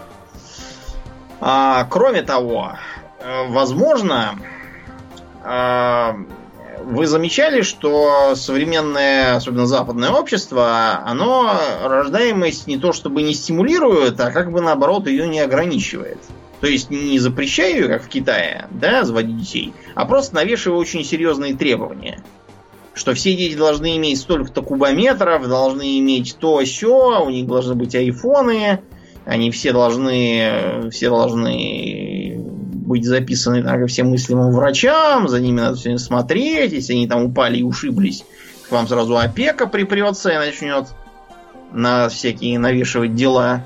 То есть, э, таким образом, как бы намекают, что ограничились бы вы ядерной семьей, дорогие друзья. Потому что заведете пять детей, нас все сразу начнут смотреть, как на без пяти минут маргиналов. Вот. Ходить, проверять вас. Да, ну и уровень жизни, конечно, у вас будет не такой. Ну, да. У семьи Да. без детей или с одним ребенком. С другой стороны, есть и позитивные сдвиги. Ну, например, э, среди пар с высшим образованием за последнюю четверть века количество разводов снизилось. А кроме того, повысился возраст вступления в брак. Видимо, одно связано с другим. Ну тут экономические, экономические причины. Люди начинают вступать в брак, когда они, так сказать, немного состоялись в жизни, а чтобы состояться в жизни, э, теперь нужно работать все больше и больше с каждым Мгм. десятилетием. Э, Вот. Так что неудивительно, да. тоже влияет. Но тем не менее, брак как э, социальный институт, который был фундаментальным для вообще строения любого социума, для воспроизводства этого социума, для установки важнейших социальных межличностных отношений, когда там разные а, роды старались друг с другом связаться узами, когда, например, э, брак э, был средством получить работников себе новых на участок или там в мастерскую или что у вас там есть. А, Был средством заключения военно-политических э, союзов, был э, средством там миротворчества и тому подобное. То есть сейчас это все как-то мимо. Работники никому никакие не нужны. А, а вот, например, если вы откроете крестного отца, то обнаружите, что там вторая же глава, Мгм. третья глава, я не помню, а там про пекаря Назарины, который живет в Нью-Йорке. И он идет к Дону Корлеоне, чтобы тот пробил ему его э, будущему зятю, который итальянский гражданин, военнопленный, на войне попал, и он э, получил разрешение на то, чтобы работать на его пекарне в качестве, так сказать, постарбайтера такого Мгм. своеобразного. Поскольку война закончилась, его чемодан вокзал обратно на Сицилию. Вот. А у Назарина у него дочь. Причем дочь такая, не ахти какая ценность. Вот. И он решил свести ее с этим самым сицилийцем, который и рад понаехать через брак выгодный. Мгм. А вот, и Дон ему говорит, что давай 2000 долларов, я тебе устрою целый закон, который позволит твоему этому остаться. Э, И пекарь этому очень рад, и один из персонажей говорит, что вот он очень выгодно вложился. 2000 денег он получает сразу и зятя, и бесплатного пожизненного помощника в пекарне. То есть такое вот да, мышление было да и сейчас. Представить, что кто-то женится для того, чтобы понаехать, еще можно. Но для этого делается просто фиктивный брак, который потом просто прекратит свое существование и все. А так, чтобы действительно жениться и всю жизнь горбатиться за какой-то пекарней, никто не будет. Я, я надеюсь, по крайней мере, на это. А тогда было. А вот. Кроме того, сейчас есть такая вещь, как родить для себя. Несмотря на то, что мы не одобряем саму эту парадигму, потому что это неизбежно потом приведет к тому, что получится очередной сын сычина. Угу. Ну, там, да. там и другие проблемы есть, Домнин. Как бы проводили же исследования. Очевидно, что если ребенок растет в семье с единственным родителем, э, чаще всего это мать, да. вот, которая как бы должна ребенку уделять внимание и как-то там, я не знаю, то ли не работать, то ли, я не знаю, как это все вообще организовывать.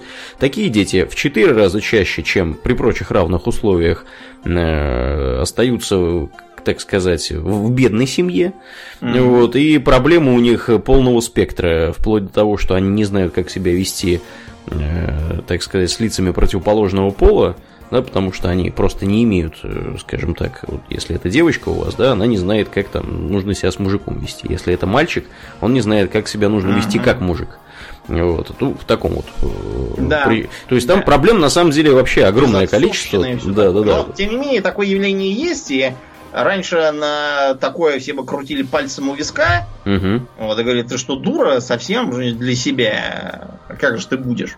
Теперь, по крайней мере, такого вопроса не возникает. То есть, да, есть вопрос к безотцовщине, как к явлению, но э, вот за, за просто возмутительный признак психического нездоровья это уже не считается. А, и вот таким образом получается, что мы живем в эпоху перемен, когда, опять же, социально-экономическая и во многом техническая, в смысле прогресса, реальность, она перекраивает э, социальные институты так, чтобы они соответствовали. Подобным же образом, например, произошло вот с э, ролью стариков. Она сейчас еще там где-то на заднем плане болтается, в смысле того, что там мудрый старец, там старость надо уважать, там всякие седобородые волшебники в фэнтези. Угу. Потому что когда-то, причем сравнительно недавно, там еще лет сто назад, а в некоторых местах и 50, а кое-где даже и по сей день совсем, где все плохо. А, старик это было что? Во-первых, дожить до старости в те времена было трудно, это, как правило, были граждане очень крепкие, во-вторых, они имели бесценный опыт, причем не обязательно для этого было ходить там на войну и э, охотиться на слонов. Для этого достаточно было знать, когда жать, когда сеять. Э, они неизбежно знали всевозможные ремесла, вот, которые нужны для того, чтобы быт, просто налаживать. Там, а, Заме... Строкаш... Заменяли люди интернет и YouTube. Да, заменяли интернет, школу, библиотеку, заменяли тамаду, угу. заменяли, вот опять же, при заключении брака они знали, как и что делать. Они заменяли врача, потому что просто имели опыт и помнили, что там, если приложить кашель, подорожник, кашель одолел, то, да, да, да. да то-то делать помогает. Угу. А, то есть они представляли собой, э, пусть, да, несовершенный, там и идиотов было полно, и всяких глупостей, и дикостей и тому подобное, но а, такой действенный, по сути, единственный пример организации, обучения вступления в жизнь. Они были носителями полезного и актуального опыта. Современный старик в городе современном, это просто такое, знаете, эм, нездоровая, хорошо, если в здравом уме находящаяся, совершенно не ориентирующаяся в современных реалиях, имеющая сниженную трудоспособность и, в общем, эм, очень низкий процент релевантного опыта для передачи потомкам. То есть до сих пор, да, можно слышать обиды, что я прожил жизнь, ну да, ты прожил жизнь учителя географии, допустим, в Подмосковье. Каким образом это дает э, как бы основание давать советы там, как изучать иностранные языки, предположим, там, или еще там чего делать, непонятно. Это такое вот тоже остатки былой роскоши. Через некоторое время роль стариков э, прогрессивных местах, она будет сведена до ее реального эквивалента. Вот похожее происходит и с институтом брака. Он не умирает, там не исчезает, никуда он не девается на самом деле. Жениться стали, ну да, меньше, но все-таки женятся в массе своей. Угу. А вот. э, Просто он другой. Просто, да, действительно, гостевой брак становится распространен. Не значит, что он будет э, пре- преобладать, или что он наиболее оптимален там и эффективен. Просто э, как выглядит, э, например, современный быт? Современный быт не предполагает ни доения коровы, ни тканья э, льняной э, там какой-нибудь холстины, шитья рубах, э, прищипание кудели, варенье пива, вот, э, соление рыбы в бочке и тому подобное. Он ничего этого не предполагает. Предполагает э, закидывание белья в стиральную машину, э, чистку ковров э, пылесосом и приготовление пищи в микроволновке, мультиварке вот, и всяком таком. И отопление за счет э, теплоэлектроцентрали. При таком э, быте важная вот эта вот роль, чтобы дома там все время были всякие бабки-мамки, которые все это будут там кормить, э, сажать, э, чистить, стирать, ткать, шить, чинить. Оно совершенно не нужно. Таким образом, профессия домохозяйки, она как-то становится скорее таким эвфемизмом для паразитического образа жизни. Тоже такой рудимент чистый остался. А Все вот эти вот резоны, которые раньше были, что там жениться вам, барин, надо. В том смысле, что вы вечно ходите оборванный, там какой-то неопрятный, грязный и тому подобное.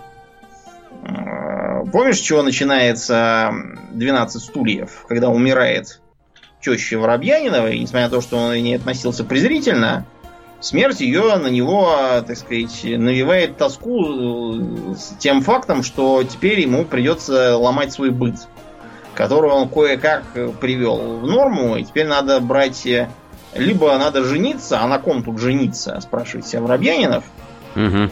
либо брать экономку, что накладно, да и потом она затаскает по судам. Я так подозреваю, будет говорить, что это харасмент был там какой-то. Да, вероятно. Не исключено. То Какие-то есть, прогрессивные у них порядки, я смотрю, видите, Да, были. какая, какие, видите, вот мысли а сто лет назад было, да, дело, 20-е годы. Он гений, Ильф и Петров, молодцы, предвидели. Ну, да.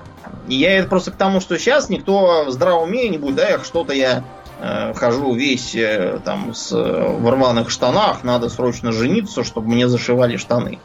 Сейчас человек скажет, я пойду на базар, куплю турецкие джинсы за 700 рублей новые, буду ходить и жениться не надо быть ни на ком. А потом, например, в э, том же тех же 12 стульях, там, помнишь, была такая пародия на Мейерхольда, Угу. его театр, и там они ставили модерновую переделку гоголевской женитьбы. Вот, и э, там этот Подколесин говорил, что э, шьет портной сюртук. А не спрашивал портной, не желает ли, мол, барин жениться. Э, Этот самый слуга ему отвечает. Портной спрашивал, не желает ли, мол, барин платить алименты. То есть это уже тогда было заметно, что брак меняется постепенно. Вот за сто лет, да, он наменялся. Сейчас уже нет вот этого принятого в Советском Союзе, когда ни женатых, ни замужних старались не ставить на руководящие должности. Потому что, что, с бабой там или мужиком не может совладать, а с цехом совладает, Угу. было такое вот мышление. Сейчас это довольно странно звучит. Э, Правда, в Советском Союзе был еще такой, знаешь, момент, когда, допустим, тех, кто работал в Софтрансавто и возил на грузовиках грузы, допустим, в Финляндию там в какую-нибудь или в Польшу там или еще куда, в Турцию, туда старались брать только женатых и семейных. Догадываешься, почему? Чтобы они не убежали. А чтобы, да, чтобы они не уехали из концами. А у нас тут заложники есть. Да, как звали. Да. было, было такое. Да, сейчас это скорее работает в обратную сторону, когда стараются визу не давать тем, кто не женаты. Да, да, да, кстати, так и есть. Так не и есть. понаехали куда-нибудь. Да. Да, вот такая вот, видите, получилась от э, промискуитетов и всяких там э, гостевых браков у самураев, вот к чему мы дошли. Докатились. Да, до интересных времен. Ну и, пожалуй, все на сегодня. Да, будем на этом действительно закругляться. Э, Как обычно, мы благодарны всем нашим подписчикам Удона Патреона. На этой неделе мы особенно благодарны комраду по имени У- Учиха Мадара, чтобы это не значило э, Нертону. А? По-японски это что? Да, вероятно, да. Комраду по имени Нертон, э, Петру Феоктистову, э, некоему Энди, экс-конфессору и Виктору. Спасибо вам, ребята, особое за вашу посильную помощь. Я напоминаю, что у Дона Патреона есть всякие ништяки и плюшки для тех, кто подписывается. В том числе самый, один из самых вкусных ништяков – это доступ в наш чатик в Дискорде, который я уже отчаялся успеть читать. Вот, ты, Домнин, успеваешь еще читать, что там пишут люди? Мы там развели ч- чертову тучу каналов, и теперь там... Нет, я, я почитываю. да. Почитываешь? Я, мне приходится, приходится специально время теперь выделять, чтобы быть в курсе происходящего. Ну, а что делать?